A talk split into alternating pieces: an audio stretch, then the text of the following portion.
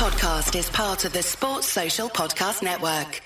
It is the Anfield Wrap in association with RedsBet. RedsBet supporting the Anfield Wrap and supporting many fan-related causes and projects through 2019. Very, very pleased to partner with them. It's redsbet.com.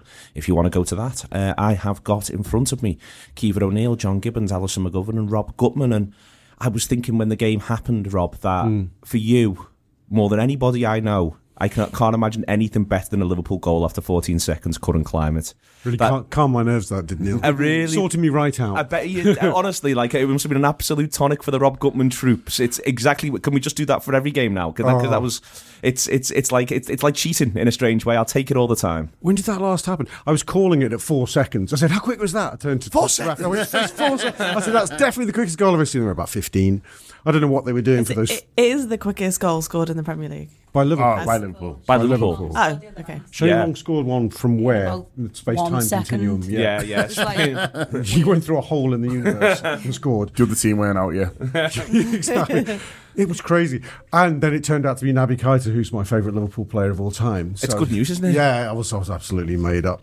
And I immediately did what I always do if we score in the first minute. I always go, this will prove our undoing. I always turn to someone and say that. Quite scored too early. Now I'm really worried. I really like to tempt fate that way. I thought it won't be. We'll score for 3 in the next 5. Unfortunately, we then had a terrible 10 minutes, didn't we? Or did we have a terrible 20, 10 minutes? We did a bit. 20? Felt pretty rubbish, but yeah. I was relaxed with the rubbishness of it because I thought, they're not good enough to score against us, are they? So... all good. On the terrible 10 minutes, Alison, I think there is a slight thing here, which is that if you are Huddersfield, it is almost like the worst thing that could possibly have happened has just happened. So you get to sort of play a little bit. And I actually think that apart from the fact that they are criminally bad in both boxes and give the ball away unbelievably cheaply, Huddersfield did all right. Oh yeah, they did. They sort of like had a little go at playing, like sort of like coming out and their passing was all right actually, like and. I'm not sure we had a terrible 20 minutes so much as like they had a sort of halfway decent 20 minutes that was sort of a bit funny almost because like they must have just been thinking psychologically like, well, we're down, which is pretty bad, and now we're playing at Anfield, which is, you know, all of our hopes and dreams together, and we've let one in after 14 seconds. This is great, and so why not? And yeah, it was sort of okay. Like, but in the end, you're kind of looking at them thinking, yeah, we're gonna score. And like my girls football WhatsApp kind of like came alive with people's predictions. Like we were like going higher and higher, like 4-0, 5-0, 6-0, 7-0. And I kind of thought, well, this is probably going to be all right. It reminded me, John, of the Adam Melia maxim that if you can score one in 10 minutes, why didn't you just score one every 10 minutes and get 9? That's the rules. That's the way the math should work. Off that logic, I think we just scored 600 if we can score one every 14 seconds. But I don't know if Liverpool almost let Huddersfield come onto them a little bit, or whether or not Huddersfield decide they're going to adopt the idea that we may as well just sort of give it everything we've got for 20. But I do think there's something else as well, which is if you are Huddersfield, if you're the Huddersfield manager, if you were where Cardiff were at the minute you were coming to Anfield, you probably do set up a bit more conservatively. You probably possibly think about playing a back five, doing all the stuff we've seen recently. But they are also a side now who are just all about the future. They're all about preparing for next season, and I think you see that as the game in the first 20 minutes of the game. Yeah, and you can see it with the teams they're picking as well. They're not picking players who they think are going to leave in the summer now. So it's a weakened Huddersfield team that we're from a sort of weak position, if you like. But they all had a go, as you say, and I think. You know, I mean, Rob's kind of, you know, sort of semi-joking about the idea of an early goal being bad, but I think we did relax a little bit too much. I think maybe, you know... Klopp sort of said that as well, didn't he? He said that we scored too soon for his liking as well. He sort of upset their plans. Yeah. It was mad. Yeah, just kind of... But you know, they went on to win 5-0, so you can't kind of criticise them too much, really. But Huddersfield did have a bit of a go, but sort of why not? They're in that position that they've been relegated, haven't they? And, you know, they come to Anfield, and I like that they sold out their end as well, and you know, because it's the idea of, well, we don't know when we're going to come again. Yeah, and I think there was a lot of we don't know when we're going to come again in the stands and probably a little bit on the pitch as well. There was the opening goal is. It looks like a bit of a shanked finish from Keita, but I actually think it's a good finish, Kiefer, in that it's doing all the rules of hitting the inside of the post. What is undoubtedly a brilliant finish is Sadio Mane's header to make it 2-0. It is the most emphatic of headers imaginable. It's a lovely goal. He nearly had a hat-trick of them, didn't he? Bob Latchford. Would have been amazing. That's what I know about him. Again, there was like a little bit of jocularity, I think, from Klopp after the game about whether Sadio was like trying too hard to get a hat-trick and whether that was like, you know... You know, you were watching Salah and him and there was a time when the ball sort of got crossed and they were both going for it. I thought... one of these is going to have to duck out here and give the other, and then they sort of wrecked it for each other. And I thought, oh, but you know, that amazing. It's the first time in, I think, Liverpool. I think the last team to have two players was Chelsea. Scored 20 goals in 2009-10. Yeah, it's only happened I think 5 times. And I think we've done it. Newcastle have done it. League, yeah. Is it league goals they both scored? Yeah, yeah. Having two players to score over 20, which is just phenomenal, isn't it? Times, you know, this record-breaking season. Last night was one of them where you just were reading about all these records, going, "Wow, this is just phenomenal!" Like 5 goals by the most by African players in a Premier League match, 20 clean sheets for Alisson, the most since obviously Pepe Reina in a decade. Just there was these loads and loads of just amazing stats. It just felt like last night was that. These are record-breaking Reds. They might not win the league, but we hope they do. But wow, we can look back and some of these will be some of the stats we broke this season and the records we've made. They'll be going for years. So you know that header was, to get back onto your point, amazing because Keita's goal was like the quickest goal ever for Liverpool in the Premier League, but it took the longest time to go in, didn't it? Like it was like, what is it? And then it just nicked the post, and it was like, oh, it's okay, yeah. But whose cross was it for that, Mane? Was it Robertson? Henderson. Really, from the left? One. For the first one's from the right. No, Mane's first. Is it? Oh, I'm losing. By the way, grip. Mane should be too small to score headers in the, you know, the sort of the way people... he does. For the first one, it's Robertson. Robertson's the first one. Yeah, sorry, I'll be good the second one. Sorry, go on. Yeah, because he like, you know, we score a lot of goals with our feet. Liverpool, obviously, our players aren't the tallest, and you know we don't have that big sort of striker up top, do we? But and it's not how we play either. No, we don't like lump the ball at all or anything like that. But obviously, we've got two amazing fullbacks as well. Obviously, Henderson comes up with the assist, but I think that's 24 assists, which is just unbelievable. I think there was another stat. I'm like becoming a stat person now, aren't I? Interesting. This is good, Kiva, yeah. We're wrapped with the new stats. And I think it was United had like their midfield in like one of their amazing league winning seasons had like 26 assists between the whole midfield. We've got 24 between our fullbacks. Like this is just crazy, phenomenal stuff. Liverpool are amazing. Rob, I want to talk to you about Mane because the way he does bring Barnes to mind now more and more. And as the goal scorer and run, he's gone from being the flying winger who can put them away to basically being dead-eyed in front of goal now, you know, if you sort of go through his Liverpool career. And for me, the quality of the finishing is... It's second to none. It's second to none in this division at the moment. The only person he might be second to is the lad who plays on the other side. Yeah. To be honest with you, Aguero's brilliant in tight areas with his feet, and you know he's great from those narrow angles, Aguero, and you know he's terrific there. Kane's had an injury-hit season. It is almost fair to say that Sadio Mane could currently be the best person in front of goal in the league, and that brings Barnes to mind, 88, 89, 90, versus the player who turns up in 87, 88, when he does get 15 goals, I think, but 89, 90, he's the top scorer in the division, and Mane's doing what he's doing without taking pens. Yeah, I remember with John Barnes, it became apparent after the first season that he was also just as good at being a number 9. He could do what he liked, really. In front of the, you know, his main thing is he was very good in front of the goals. And I think Klopp said that. He said we can play... He's only recently started referencing, saying Sadio can play as a number 9 for us. I think he looks like a technically perfect striker. I mean, he's you'd have to say he's probably the best header of the ball at the club outside of Virgil van Dijk, obviously. He's good. He's pretty decent, yes. Very calm. But he's taller, to be fair. He is taller, to be fair. But as a technical header of the ball, I think Sadio Mane is imperious. He's really, really good. How many has he scored now with his head this season? I'm going to say 19. But that's my stat. No, but it seems, I think certainly post-Christmas, the heading rate has increased and increased. And he's, as I said, and there's all kinds of headed finishes as well. There's a nice little glancer into top corners, which he did the other weekend. And hitting, you know, coming onto balls at such pace is no easy thing. People think it always looks an easier finish than it is, I think, when the net bulges and it's a whipped cross. But he's got to time everything right. He's got to time everything right, Alison, and it's what he is timing right is running the second half of this season. I think he has a better second half of last season.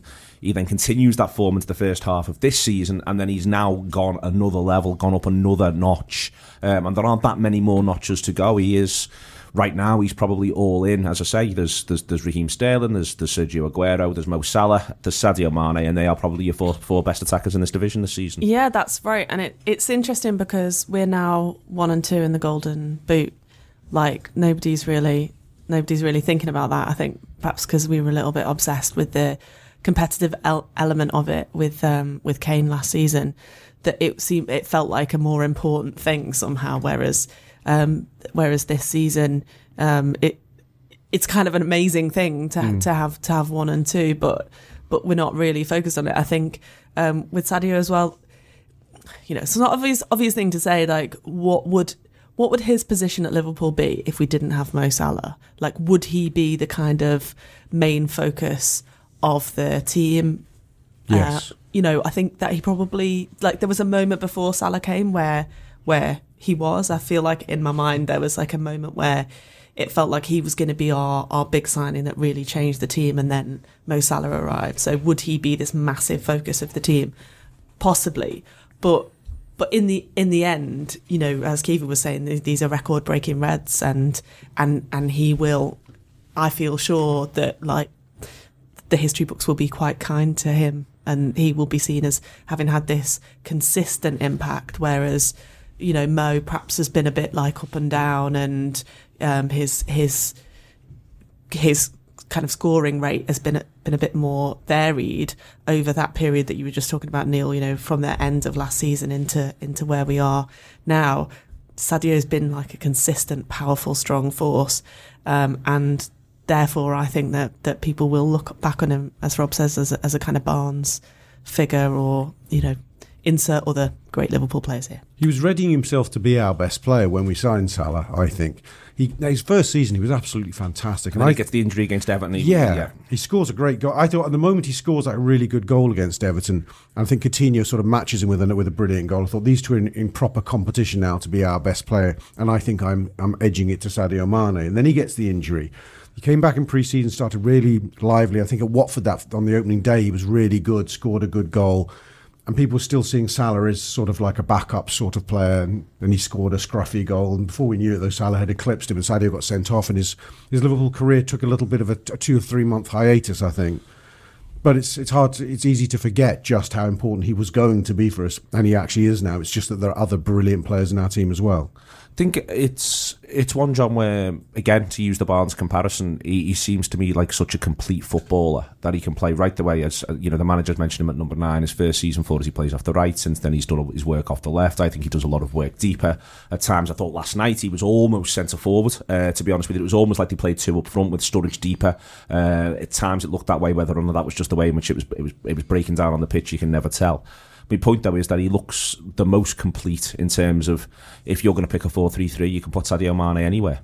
Yeah, and I think that's how the manager sees him as well. And I think there was a little bit of a diamond last night. I know they played that in the last game as well. And I think they were sort of, you know, trying a few different formations. Really, it was a night to maybe kind of experiment a little bit. But Sadio he's a gift, isn't he? You know, for the manager in terms of what he can do, his work rate, you know, his tactical kind of excellence, really, in terms of being able to play in different positions, being able to do different jobs for the team. And yeah, as Rob says, you know, other players might get more heralded, but maybe they shouldn't. You know what I mean? Because he's a phenomenal footballer. He can score every type of goal. You know, he's weighing in with the headers last night, but you know, he's great with both feet as well, and just a fan, and seems a really, you know, top man as well. And so we are really lucky to have him, and we're really lucky to have all of them. And the fact is, you know, Firmino was missing last night, and when you saw that, you're like a little bit, oh no, you know, we won 5-0. And you know, it's you know, you just, these lads just get on with it, don't they? And they, you know, they can take the little knocks, or someone missing, and they go, sound, I'll just score 2 today, and you score 2, and we'll be laughing. Kiva, the other fellow who scores 2, Mo Salah, you can, it's still strange. I mean, they could only pick 6 people to shortlist for the PFA Player of the Year, to be fair, and someone's got to miss out, and it'll always be a bit of a conversation. But it is strange that he's not made it in there. He now sits as top scorer in the country, and again, we have to be careful that we don't treat excellence as something absolutely mundane. Last night, Mo Salah was excellent. He was excellent at football. He gets himself 2 goals, and he's an endless danger and a thorn in the side of Huddersfield. Yeah, and I thought when Oxlade-Chamberlain come on, which was absolutely just a lovely moment, it's sort of like, it was like this nostalgic moment, and I thought, whoa, we're very much like that team that went to Kiev last year. They just seem to be, because we haven't... Get the old gang back together. It was, like, it was weird. It just felt like Salah just looked like he did it, because I don't think he's been probably technically as good this season as he was last season, but obviously he's still got all them goals, so he is. But there's that little margin where you think that first season was just explosive. Everything aren't you just less surprised now? Yeah, I guess so. And obviously defenders are, you know, a bit more on him, aren't they? They get, like, don't give him any space. They've watched more videos. Yeah, they have, and they definitely prepared for him more. But he just looked like everything he touched, he just seems to have it back, doesn't he? And I think, like, you know, it's sort of unfortunate that one of these two is going to have to miss out on the Golden Boot. Not that it's, like, you know, this big, huge thing, but for a player, I think, an individual, they want to win these awards, don't they? You look at the race last year, like you say, with Kane getting that dubious goals panel in and all that, like, you know... Do you think there's a bit of jealousy amongst his fellow professionals towards Mo Salah? I think there's to a degree. The fact that he came from nowhere last year and suddenly made them all look crap by scoring 45 goals. Yeah.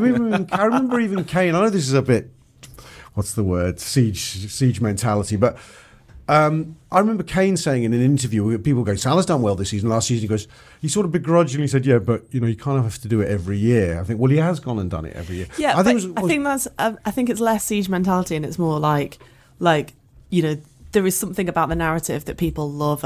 They love the idea of being like, yeah, but it's like one season wonder. You know, They really wanted that to be true because that would fit the kind of story in their head that's already there. Mm. Also, then there's the kind of England versus, you know, international players mentality. Yeah. I think it's quite interesting that, you know, Salah's obviously a massive global name now. Yeah. I don't think it's injurious to Spurs fans to say that Harry Kane is not.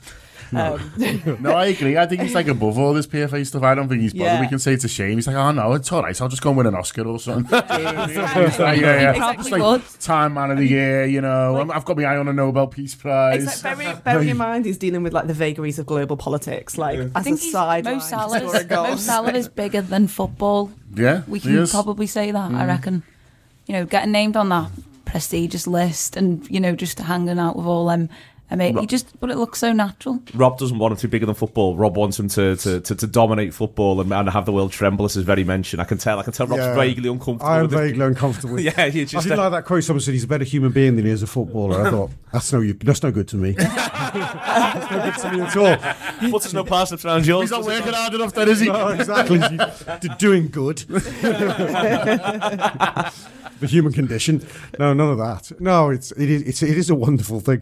But I suppose there's something in all of us, like when Michael Owen became too good and became England's Michael Owen. He wanted him to be Liverpool's Mo Salah, not Egypt's. I don't like Egypt claiming Mo Salah. Those guys. Global Mo. Yeah. Global Mo. I think the best thing about it is he's still Liverpool's. Like on the front cover, he's in a Liverpool kit. I feel like... Yes, yeah. He is in the purple kit. He is wonderful. Oh yeah. He was. I mean, I'll just say it again, Rob. You know, we've got to be really, really careful. We are watching a genuinely brilliant footballer play genuinely brilliant football. What we can't do is sort of start going, it's 5-0 against Huddersfield. As I said last night on the pink, you don't get that many 5-0s. 5-0, you know, you can act like 5-0 happens. Oh yeah, there's loads of them. There is not a ton of 5-0s. No matter where the opposition are in the league, you don't get that many. No, and actually, that's some strange stats, I think, but Liverpool and City haven't been beating people by more than a couple of goals since sort of the exuberance of the first part of the season where there's less to lose. I think City, apart from that, beating Chelsea 6-0, have beaten no one by more than a couple of goals since about January. It's really outside of the Burton Albions of this world and everyone else they've drawn in cup competitions. But I don't think we thrashed people. Many, yeah, we did Watford, yeah, and Bournemouth a few, but they're generally quite narrow. So I wasn't taking it for granted. Going into the ground, there was talk about goal difference, and I was going, yeah, but this could be a nightmare game. This could easily be a scruffy little 2-1. There was also a bit of...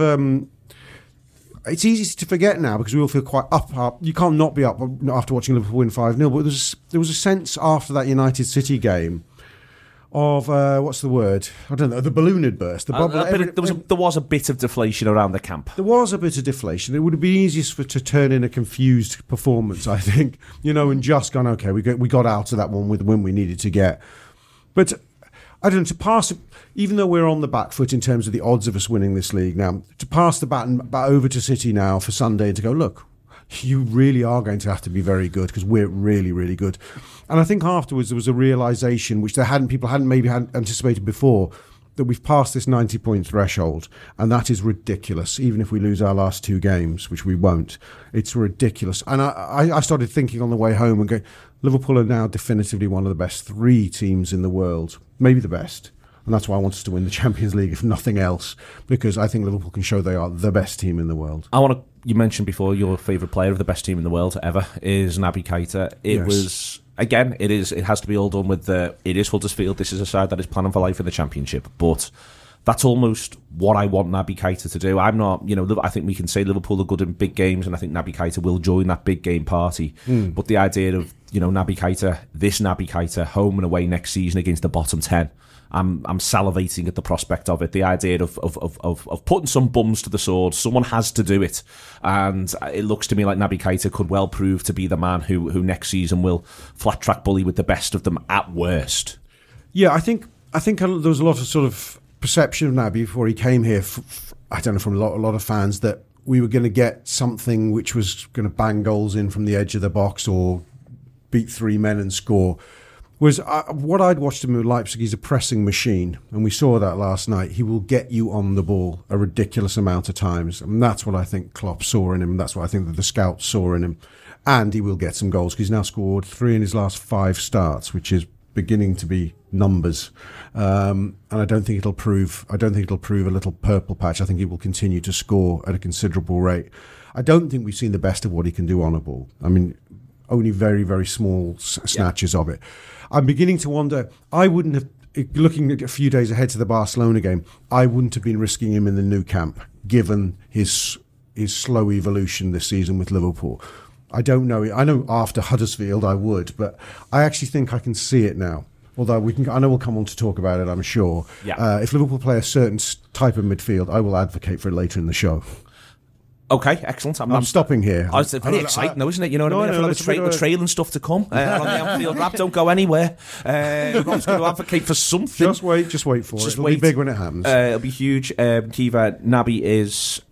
Again, and I thought you're getting to see an exuberance from these players. They all talked as interesting. They all went out the way, you know, even social and in interviews to say the lift that Oxlade-Chamberlain being back brought them. There is an exuberance about the play, and I think you see it in Keita and Henderson. Again, they are two footballers who are in the middle of the park, and they're very much just enjoying being footballers in the middle of the park. It's tremendous to see. Yeah, and I think, like you said, I think next season he's just going to be brilliant, because he didn't sort of have the time, like the desperation. Not that we're desperate, but it's a results business, obviously, and it's going to be next season as well. We need to win every game. We want to go for it again. But I think he sometimes got the fans got on his back a little bit too much, because he weren't doing things that he should, like, you know, if he give the ball away or anything. You saw it a little bit last night with Sturridge. Fans were getting a little bit like, even though, you know, we were bossing the game, but a couple of his passes went astray and he didn't quite look himself. And, you know, I feel like next season he'll have that sort of, obviously every game's important, we know that, but he'll have that time, I think, to sort of mould into it, won't he? But yeah, I think the Southampton goal for him is just such a big boost. It changed. Yeah, game, it just changed. He needed that. He had moments, I think, against Leicester and West Ham in them games. There were just moments like for an assist or a goal, he was through on, and it never happened for him. And when it did, you knew that it would just sort of set him alight, and it has. And he's coming into himself. Did you see what Klopp said something in the post-match last night? It might have even been Dave Lynch from The Standard who asked him the question. He said, Keita's getting better, Chamberlain back, things are looking good for the future, not just for now, but for next season. And Klopp just went, that was and is the plan. And I just thought, no shit. It was a great response. But you could sort of see, Keita is going to be the player next season in Klopp's head anyway. Do you know what I mean? This is not, it's not just holding what we have here. It's not even about buying new players. It's about the development of the squad. On that, Alison, on the other side of Keita, Henderson plays, sets up one of the goals, does the business through the game. Talking about the exuberance and enjoying yourself, the manager was almost apologetic when he brought Oxlade-Chamberlain on and had to move Henderson back when he seemed to be suggesting it to him, as though, and Jordan wasn't bothered at all, but it was as though he was saying, sorry about this, because you've been enjoying that so much. And for me, that's just fantastic management. Oh absolutely. I mean, Keith mentioned it before, like the sense of affection when Oxlade-Chamberlain came on, but it was about obviously his journey, and you know, we've all watched his social media and like how much he's kind of like both just like kept himself just in a, you know, what must have been an incredibly difficult thing to go through as a professional footballer. I mean, I can't imagine how you kind of keep yourself focused, and no doubt he's had his really dark times, but he's clearly kept himself with the view that this day would come, and there it is. So absolutely great. But the sense of joy in the ground, let's be honest, was already at quite a high level.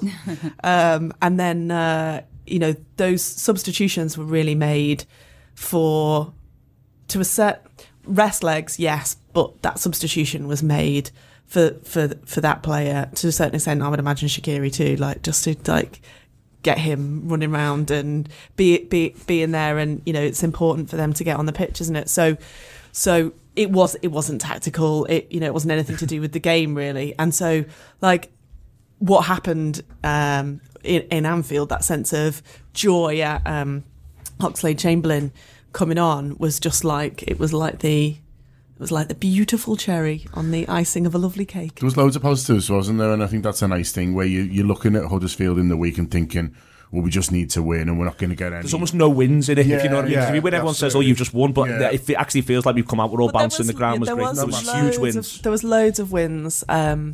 Like, psychologically, I think for the team, there was just loads of wins, and you know, you can't, as we were saying before about the 5 goals, you can't be sad about that. I mean, that they're going to have all come in with a great boost, and that's kind of needed in it. You could imagine a Liverpool side faced with this that would just be overwhelmed with the title thing, but actually they've managed to get themselves into quite a good place, I think, with the enjoyment of the football, and that's the best thing for everyone. You know, I don't think you could play at this level without still enjoying it.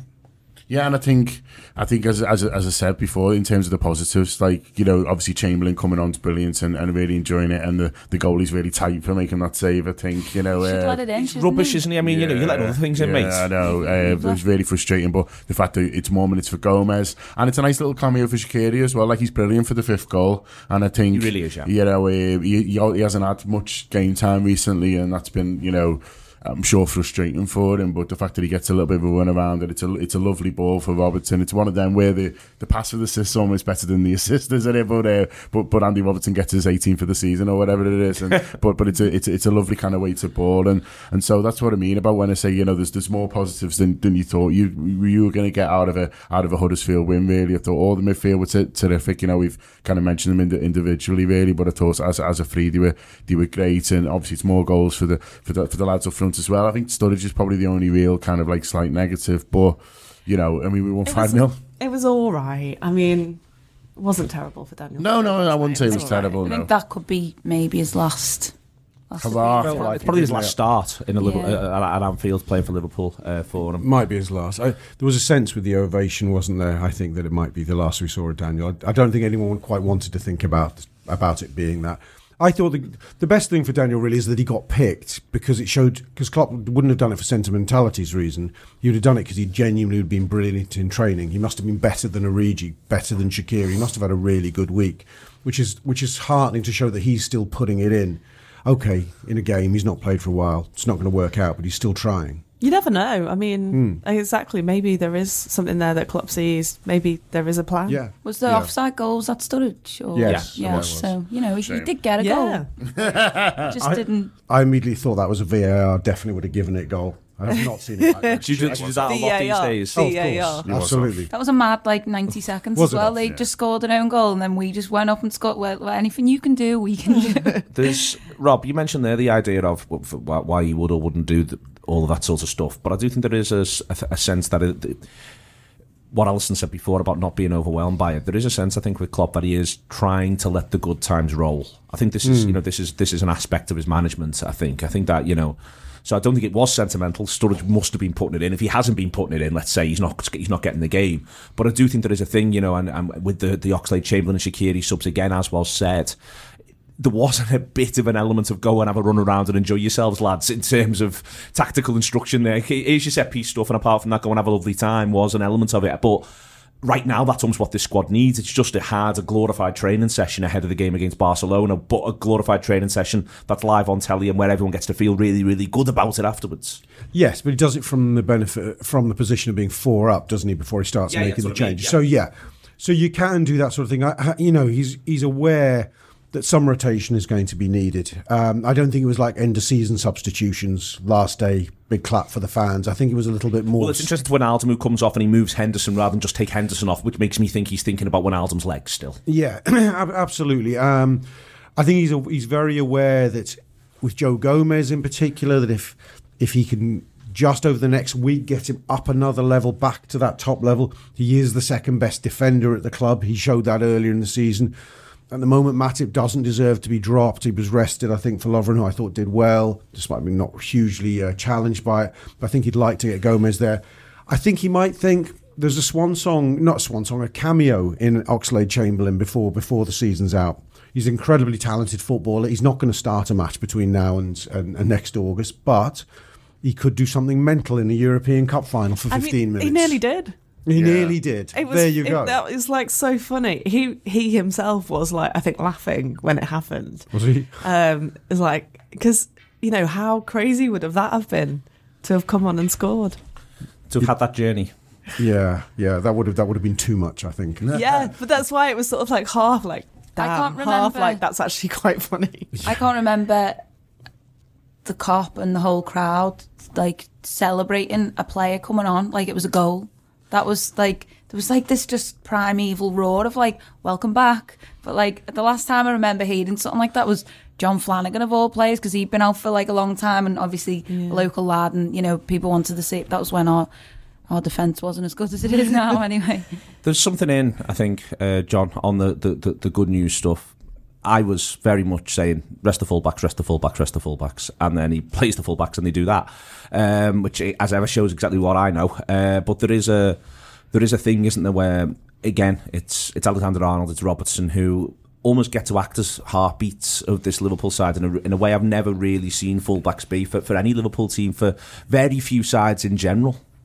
Yeah, no, they're massive players for us, and there's this continued desperation to get Trent to play in midfield that it's becoming kind of less and less easy to understand, really, when he's so important to us from the position that he's in. They've both got real license to get forward. They're both almost wingers, really, in terms of how they're playing, and the numbers kind of speak for themselves, and they've got that sort of healthy competition between them as well, haven't they? And I think both of them were excellent last night, and I understood there may be the temptation to rest them, but I think now it's you're in the home straight, aren't you? It's a spin finish, and I think both of them are able to just kind of go to the end, really, and hopefully kind of get us over the line. And so I think they'll be fine between now and the end of the season.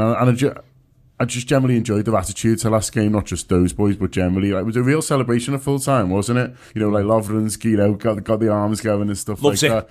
That. Yeah. I mean, he's not maybe started for a while, so he's, he's maybe enjoying being back. But I was pleased how much they celebrated at full time, because I was like, yeah, you deserve that, boys. You know what I mean? And I think... Do you know what I think, John? I think it was a defiance because the football world had decided, in a sense, without saying it, that Liverpool had been beaten, and beaten badly, in midweek without even playing. Do you know what I mean? It felt like that to supporters, and I think football, there was that Liverpool had been bowed, and I think it was a defiant display of, we haven't been bowed. They may still be doing what they need to do, but we haven't been bowed, and we are still going onwards.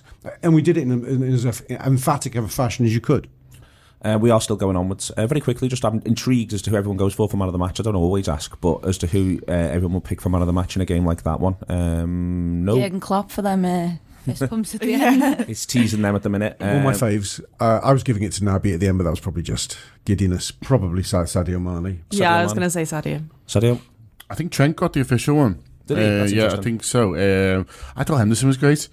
I thought Henderson was really good. But you know, I thought the whole midfield was excellent. Salah. I always love it when there's different candidates for this sort of thing. And, you know, I don't think Virgil needs to have a shower after that. And he was very good. Sorry? And he was very good. And he was very, very good indeed. Apart from the bit where he fell over, which was like... Oh, when he was nearly injured. Yeah, oh, my goodness. Oh, my God, yeah. That was like the definition of wince. Like when you saw that left foot, like, jangle, I was just like, no. And he has to, yeah, I know. The anxiety is the maddest thing. Also, it's not like you can say, well, it shows we need to go out and buy another one of those lads in the summer. They don't exist. They don't. Not the only one. Yeah, the only one out there. So, yeah, that is, I think, thank God, touch wood, that he plays in a position where you don't tend to get, you know, the kind of injuries that fast players get, attacking players get. Jesus, I've tempted fate. Let's move on from this. Yeah. Rob's talk myself into the ground. Do you want to hear my great theory about the Barcelona walking midfield? Under ladders. First, I was going to talk to you about Manchester City, Rob. So we'll tempt the listeners even further on that one. Your great theory about the Barcelona midfield. Worth waiting for. We'll really sort of keep them on tenterhooks on the issue. We are now in the final throes of all of this. Manchester City have 3 remaining games. The first of them is this Burnley game coming up this weekend on Sunday. I can't watch it. I'm sick of watching their opponents. Are you going to pack in watching them? I think I might. I've got to have something's got to give. I've watched every one of their. I won't swear. Every one of their games since when, and it's killing me. It's absolutely killing me. I'm not going. But I need to find something to do. Maybe do you want to go and play Quasar? Should we go and do Quasar? Me and you have a big afternoon in New Brighton. We could do that. Quasar on the Leisure Peninsula. What else would I do? I think you've got to do something, which means that you can't be checking your phone and stuff like that. Adam Melia watches Michael Portillo's Great Railway Journeys, and it saw him through a couple of city slips. But it's not worked for him in the last few weeks, sadly. I think there is it is hard. I do find it hard to watch if people are listening. I find it really hard to watch Manchester City play as well. I think that there's some people who are built for that sort of thing. I'm not one of them. Yeah.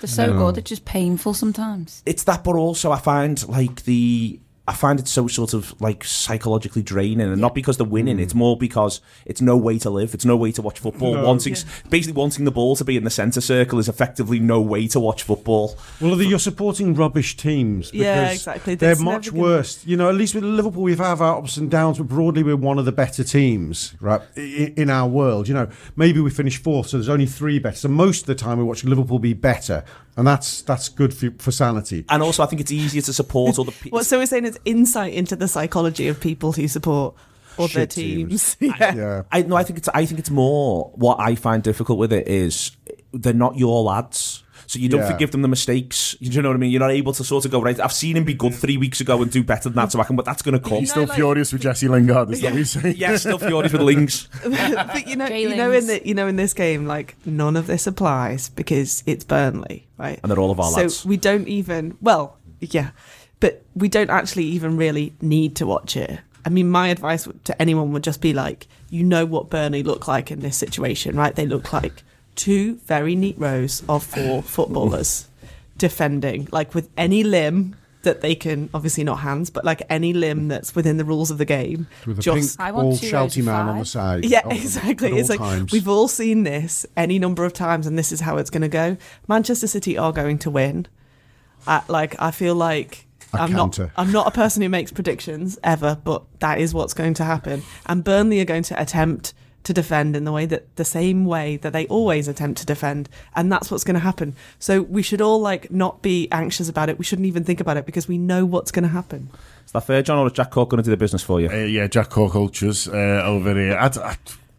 Have you changed your profile picture? No, not quite that. But I mean, to be fair, I'm not fair weather with Jack. Me and Jack Cork go way back, so you know. Swansea days, you were behind him. Exactly. Yeah. So I don't know. I'll probably watch it. To be honest with you, I take all your points. I accept, the valid issues that have been raised. Can't talk you into any Quasar in New Brighton. I mean, I like Quasar and I love New Brighton. I mean, you know, I'm real curious, Neil, but... Quasar's a bit sweaty, isn't it? You have to run around and that, yeah. You're not meant to run. The rules are you don't run, but everybody runs. I know. 5 seconds. I don't think I've done Quasar in about 25 years, so... okay, I'm calling it Laser Quest, by the way. Laser Quest, yeah. It's Laser Quest, a different name for it. But then why would you also... Same game. If you're in on the Wirral and you want some sort of activity in a darkened room, why would you not just go bowling? I thought you were going to say something else. Yes. So if you're all on the world, this Sunday we'll be in New Brighton. The Quasar and the bowling are in the same gaff, so it's fine. You can do both. You can do both. Yeah, you can choose. You can do both. Can I have 2 games bowling instead? 2 games of bowling. The cinema might be an alternative thing to do. I think you're checking your phone. Yeah, checking my phone. I think you're checking your phone. You need to be... You're not socially embarrassed. You need people to shoot you. Effectively, you need to be shot at. Nothing focuses the mind like getting shot at by lasers. That's my position on this. Right. Even bowling, there's too much downtime, isn't it? Yeah. Because what are you doing whilst other people are balls coming back? Yeah. A big walk in the Lake District where there's no phone reception. That's not a bad idea. Up a mountain, Snowdon. I was up Scarfell when Fulham beat Manchester United in 2009. There you go. So maybe I should need to go back. There you go. Feels all too much. Does anybody have... Alison's just ruled it out. She's got no hope whatsoever for Burnley. John, any hope for Burnley? Massive. No, genuinely, yeah. I think it would be a really tough game. I think you saw with Man United with... You know, although Man United were the best team that they had to play, I think teams like that find it hard sort of... You know, being the underdog and being the idea of, you know, they're not set up to make life difficult for anyone. Whereas Burnley, they love all that, don't they? And so I think they'll be relishing it. I think they'll give it a good go. And they turn a game into like it'll be like 20 minutes or something. They'll have to score. City, like the ball's not going to be on the pitch. So try scoring then, dickheads. I'd like to see... that's actually a good point. I'd like to see someone actually do some gamesmanship against them. They're going to love it. Nobody rolls around against them. Nobody just, you know, all the Mourinho tricks. You're going to get that from Burnley. Yeah, there'll be quite a lot of that. I want Ashley Cole drinking water really slowly. Yeah, they're more elbow than man, Burnley. I reckon I could coach them for this game. Just you could give a team talk, couldn't you? Yes, yeah. You could very much give a team talk, but I think Sean's got it covered. Have you got any hope, or are you now just saying, listen, I'm leaving it?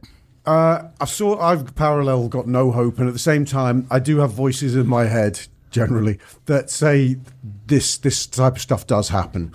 Ignore them. Sorry. Just ignore them. No. It's not going to happen. No. Yeah, well, okay. But I remember us chasing... I wrote this in my preview of yesterday's piece. Us chasing down Everton in '86, and for no reason they lost. It was Oxford United, I think they lose. That Oxford couldn't even score. Yeah. One of the great lines of English literature. Yes. And it was... So it does happen. I mean, going into the Christmas period this season, City were winning football matches left, right, and centre, and we were in their slipstream. And they go and lose at home to Crystal Palace, and then follow that up 3 days later by losing at Leicester. Yeah, mad stuff can happen. I still think these are the voices in your head, Rob. These are the voices in my head. I said there's two. There's one that's going, there's no chance. Stop wasting your time. Stop wasting other people's time. Yep. And we're not winning this league. Great. So let's talk about the European match. Kiva, I'm throwing the towel in. I'm watching City again this season. You're not watching. Maybe I'll watch the FA Cup final. That's it. I'm not. I just don't want to watch them. Can Burnley get anything? I think they might. I've got this little bit of optimism that'll never leave me. Voices in the head. And hope that maybe it could just be a Sean Dyche blockade and annoyance. A 0-0 or just like a 1-1 or something. I think Brendan goes and wins 3-0 there if we're going to have mad voices in our head. Yeah, can we do that? He just goes and raids the place and plays this mad formation. Burnley get beaten 4-0. We're living in hope, Ali. Okay, I'm going to ask you at the end of the show whether or not you think we're going to win the league or not. Isn't that something to look forward to? Oh. To give you that to look forward to, because I've taken away the Rob Gutmann thing. Rob Gutmann, what is your midfield Barcelona theory? Right. Settle yourself in. Well, I don't think. Just listening to where he was describing Firmino's injury, a small tear, not the worst thing. I know it's Bobby; he'll probably be okay and all that. But if he's got something that could get worse, and it sounds like he has got something which could get a bit worse, I think he has to be very, very careful with him because. You know, there's a second leg to come, there's Newcastle to come, there's maybe a European Cup final to come, so I think he's going to have to be careful with Firmino. And I don't think there's a cat and else chance he puts Daniel Sturridge on the pitch or Origi in Barcelona. I don't think. So I think, because you kind of want to be fairly solid against Barcelona and that mad attack of theirs, I think he goes 4-4-2, if no Firmino, with a diamond, with Salah and Mane up front, and Naby Keita at the head of the diamond, who might not have played if it's a standard 4-3-3 in Barcelona, and he goes something like Henderson, Wijnaldum at the sides, and Fabinho at the base because it'd be better from his headache by then. And that's what I think will happen if Firmino doesn't make it. There, you've all waited, and now you've got it. It was. John Gibbons. I felt it was worth looking forward to, and I think that Rob might have a point. He may have a point. He's got a decision to make on Bobby, hasn't he? I mean. Bobby famously recovers quickly, doesn't he? And the manager's talked about it before, and maybe they just thought, maybe he could have played last night if it had been a different situation, but they just decided to not risk him. I think if he can get Firmino on the pitch, he will, but if he doesn't, I think it's a fair shout, because I think he will bring Milner back in. I think Milner starts this one, and you'd be shocked if Gini and Henderson don't play as well. So no Fabinho for you then? Well, he wasn't in the squad, was he? So he's in, that because of the injury, though. Yeah, I don't know what's going on with him. So, but I don't know if you play him anyway. So I think he goes for those three, and then so if Keita is looking to get in the team, then I think it probably will be in the front three. Alison, what do you think? Do you think it will be the same back four with Matip in for Lovren, as we saw last night? Both full back start, no sneaky Joe Gomez at right back. And what do you think of Rob's midfield question? Yeah. I think Rob's probably right. I think on the defenders, I think that I think he's going to keep them pretty much the same. I think, you know, it's interesting the point about the plan, since you said that, Rob, about, you know, that Klopp's got a plan in his head. Like, obviously, it's weird because you sort of feel like, okay, we've kind of scoped out our run in to the league. We can't. That's, I wouldn't say it's, well, football's never predictable, but these are relatively predictable sides that we are playing that are well understood. Barcelona is obviously, you know, fairly predictable in how they're quite good. But the Champions League is less predictable, just in because this is a knockout competition and we really don't know what's going to happen. And in a weird way, that's sort of become the more exciting of the two competitions. We don't play against these teams, that's why it's always unpredictable. Exactly. So, like, this is a classic European game where you look down the team sheet and you, like, think, oh, wow, this is some team that we are playing here, and this is a massive opportunity. And when John was talking then about, you know, Bobby and Fabinho, like, in their own minds, you know, this is the game, this is the set of games that they really want to play in, right? So all of that, those discussions about fitness or otherwise, will be incredibly pressurised for them, and, you know, those players are going to want to play in these games. So I think like Rob's probably got it about right, and I think that the Milner starting one is an interesting one. Like, are we talking experience over fitness? And I mean, I'm not saying James Milner's not fit, but what's the overarching rationale for Milner?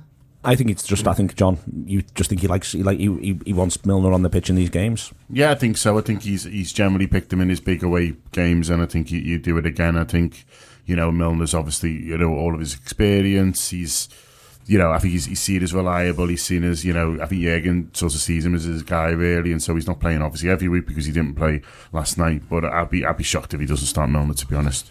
Kiwa, you expect him to start Milner? Are you expecting him to, I'll say again, do anything at right back? Maybe Joe Gomez in for Trent, or do you think he's going to go with the boys who've got him here and go from there? I think who pairs Van Dijk's going to be really interesting, because obviously Lovren playing last night sort of brought him back into the thing, because he disappeared for a little bit, hadn't he?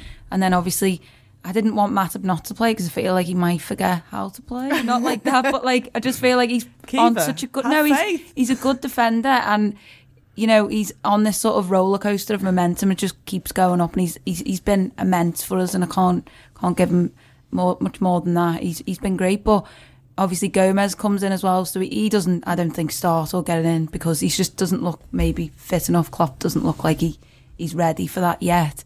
But Lovren, he likes these games, doesn't he? These semi-finals. Oh, I don't want to see him there. He's one of them. He does just. No, I know, but against lads who turn you inside out, he could either be like turned inside out or be just unbelievable. He's one or the other, isn't he, Lovren? Yeah, I think. Yeah, but I think maybe the point on Milner is like it reduces the level of risk on the pitch, and that's what Klopp is. But then I don't want Milner to get overrun as well at the same time. That was my point, which is, like, a worry.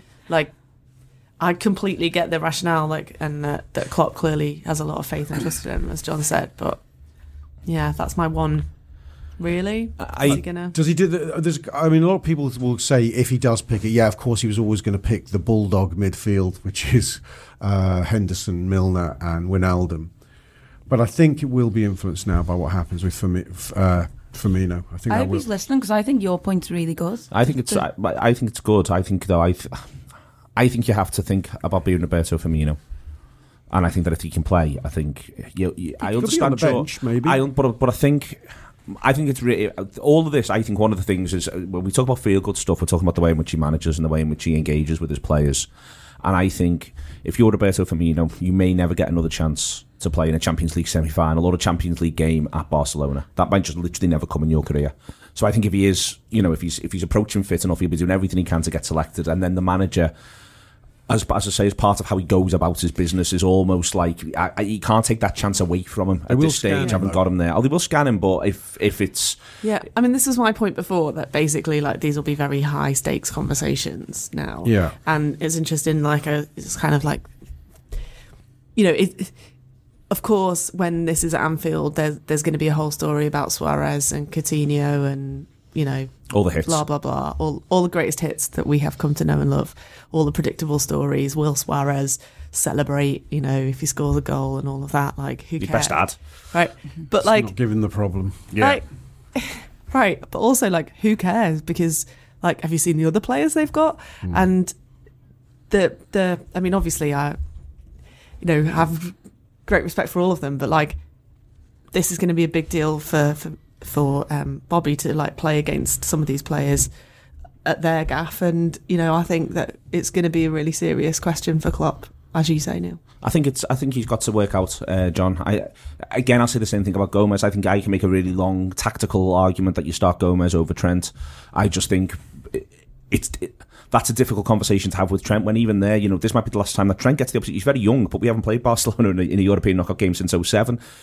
My thing on this is that sometimes I think we can want him to be tactically really, really smart, but he's also got a group of players to manage, and sometimes he's got to go with who's brought him to the party. And that's why I think he will go with Trent over Gomez at right back, because I think it's difficult to look Trent in the eye and say, you were great for me all the way last season through the European run, you've been great for me all the way through the season, you just had 17 assists against Huddersfield, but now I'm playing Joe Gomez because I trust him a tiny little bit more defensively. And you've got to remember the final last year as well, where everyone was worried about Trent, weren't they? And he was probably our best player in the end in that final at all. He played brilliantly, and people were saying, what's Ronaldo going to do to him, and all this, and I thought he was excellent, and so I'm sure that's in Jürgen's mind, but I mean, Jürgen will get it right. He hasn't lost a knockout tie in Europe since he's been at Liverpool, and so we can talk about kind of what we do, and it's fun to kind of speculate, but Jürgen will have a plan. Jürgen will know exactly Barcelona's threats. He'll know exactly what we need to do to go and get a result there, and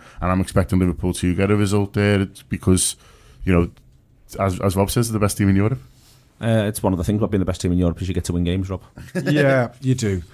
I'm getting ever more bullish about this game the nearer it draws. I'm happy to be playing Barcelona. I think there's a couple of other sides I may be less happy to play than Barcelona. I think they will suit us. I hope they don't pick Dembele, and I hope they do pick Coutinho. And I think we can play high, we can play fast, and I think we should go and try and win it in the first leg. Decisive. I want us to win 3-1 in the first leg, and I think we can. Absolute scenes from Rob Gutmann. Again, given that team talk, wheel them around Europe, team talks for hire. Just coming to the end of the show, really simple question. John Gibbons, are Liverpool going to win the league? I think they will, yeah. Yeah. Rob Gutmann? I haven't got a clue. No, I think it's unlikely. Yeah, I think it's unlikely. Unlikely? But hope springs eternal. Alison? I think that this is, unfortunately, going to go with Serve, and we are not going to win the league. Okay. We're going to win the league. We're going to win the league? Yeah, come on. Kiva's decided. Kiva's there. John's there. The one having a pay with. Hey, I'm with you. I mean, I can't believe the most, wouldn't it? Be peachy if we won the league. It would be peachy, Rob. It would be a really, really great thing. It would be peachy. Just why you've thought about it. You think we're going to win the league. My point is that you're not cheerleading there. You think we're going to win the league. No, I think City will drop points. Yeah, I think they just will slip up eventually. They can't win forever. So at some point, it's a fairly good go at it. No, but at some point, Man City going to draw or lose a football game. If we could maybe this season be 10 games longer. This is my theory that Sunday. Okay, if not okay, Sunday. That's, shit, I'm watching it. Let's go down the boozer. The calculation that I've made is that I just can't see how they do that. I mean, think 13-14, I remember going, Liverpool are going to win forever, and I think it was Steve Hoddersill saying they won't, And you're not going to win forever. Yeah, but there's a minimum number of games left in the season. They don't have to win forever. They just have to win a couple more times. John's thinking about all eternity. Alison's thinking about 3 games. This is where we all are right now. I hope you've enjoyed this show. It's I'd like to think it's been a bit of a window into a psyche after Liverpool beat a poor relegated Huddersfield side by 5-0, but that is still an achievement in and of itself. This has been the Anfield Wrap in association with Reds Bet. Thank you very much to Kiva. Thank you very much to Rob. Thank you very much to John. Thank you very much to Alison. I am firmly in John's camp. Hey. Sports Social Podcast Network.